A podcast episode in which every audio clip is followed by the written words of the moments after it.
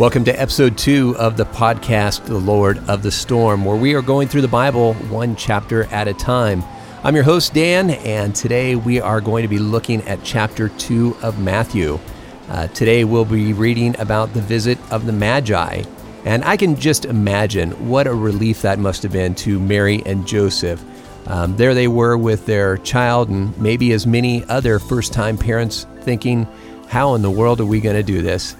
Uh, then suddenly, out of the blue for them, visitors appear with gifts and tales of how they were led by a star to their exact location. What an encouragement that must have been to them, um, letting them know that despite the situation that they were in, God was still showing up through visitors, bringing gifts and words of encouragement that He is still in control. So let's dive right in.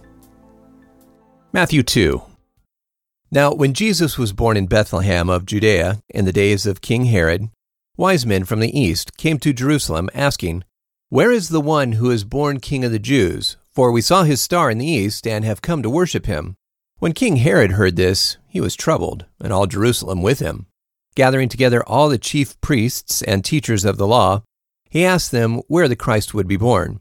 They said to him, In Bethlehem of Judea, for this is written through the prophet in Micah. You, Bethlehem, land of Judah, are in no way least among the princes of Judah.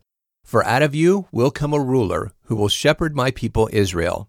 Then Herod secretly called the wise men and learned from them exactly what time the star appeared. He sent them to Bethlehem and said, Go and search thoroughly for the young child. When you have found him, bring me word, so that I may come and worship him also. After hearing the king, they went on their way, and the star, which they had saw in the east, went before them, until it came and stopped over where the young child was. When they saw the star, they were exceedingly joyful. They came into the house and saw the young child with Mary, his mother, and they bowed down and worshipped him. Opening their treasure chests, they gave him gifts gold, frankincense, and myrrh. Having been warned in a dream not to return to Herod, they went back to their own country another way. When they left, an angel of the Lord appeared to Joseph in a dream, saying, Get up and take the young child and his mother, and flee to Egypt, and stay there until I tell you, for Herod will look for the young child to kill him. He got up and took the young child and his mother by night and left for Egypt, and stayed there until the death of Herod, so that what the Lord spoke of through the prophet in Hosea would be fulfilled, saying, Out of Egypt I called my son.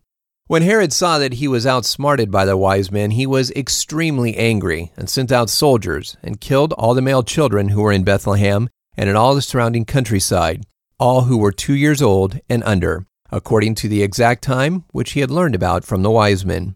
Then that which was spoken by Jeremiah the prophet was fulfilled, saying, A voice is heard in Ramah, crying and great mourning, Rachel weeping for her children.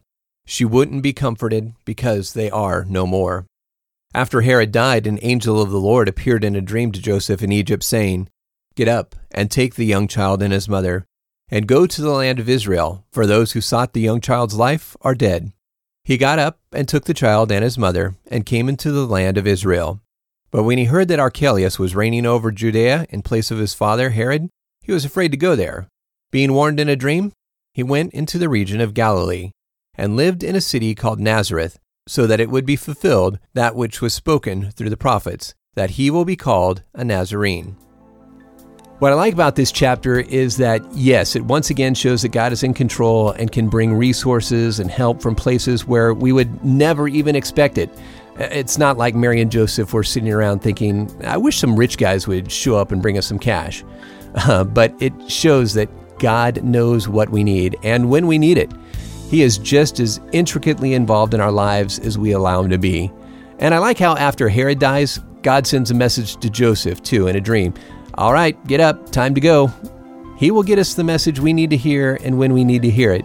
And seeing God do that in Joseph's life, it's just a reminder that He can do the same for me and you as well. All right, let's pray. Dear Heavenly Father, thank you that you are Lord over every situation and that no matter what we are facing, you know and you care and you provide help, be it through strangers bearing gifts or having someone come with words of encouragement or by giving us the instruction or wisdom that we need right when we need it. You are attentive to every detail and can make things happen that we never even thought or imagined to help us out. So thank you, God, that you are good and you can be trusted. We praise you for your goodness and your faithfulness to us in all times and all situations. In Jesus' name we pray. Amen. Thank you for joining us on this episode of Lord of the Storm. Be sure to tune in for the next episode where we go into Matthew chapter 3. Talk to you soon. God bless.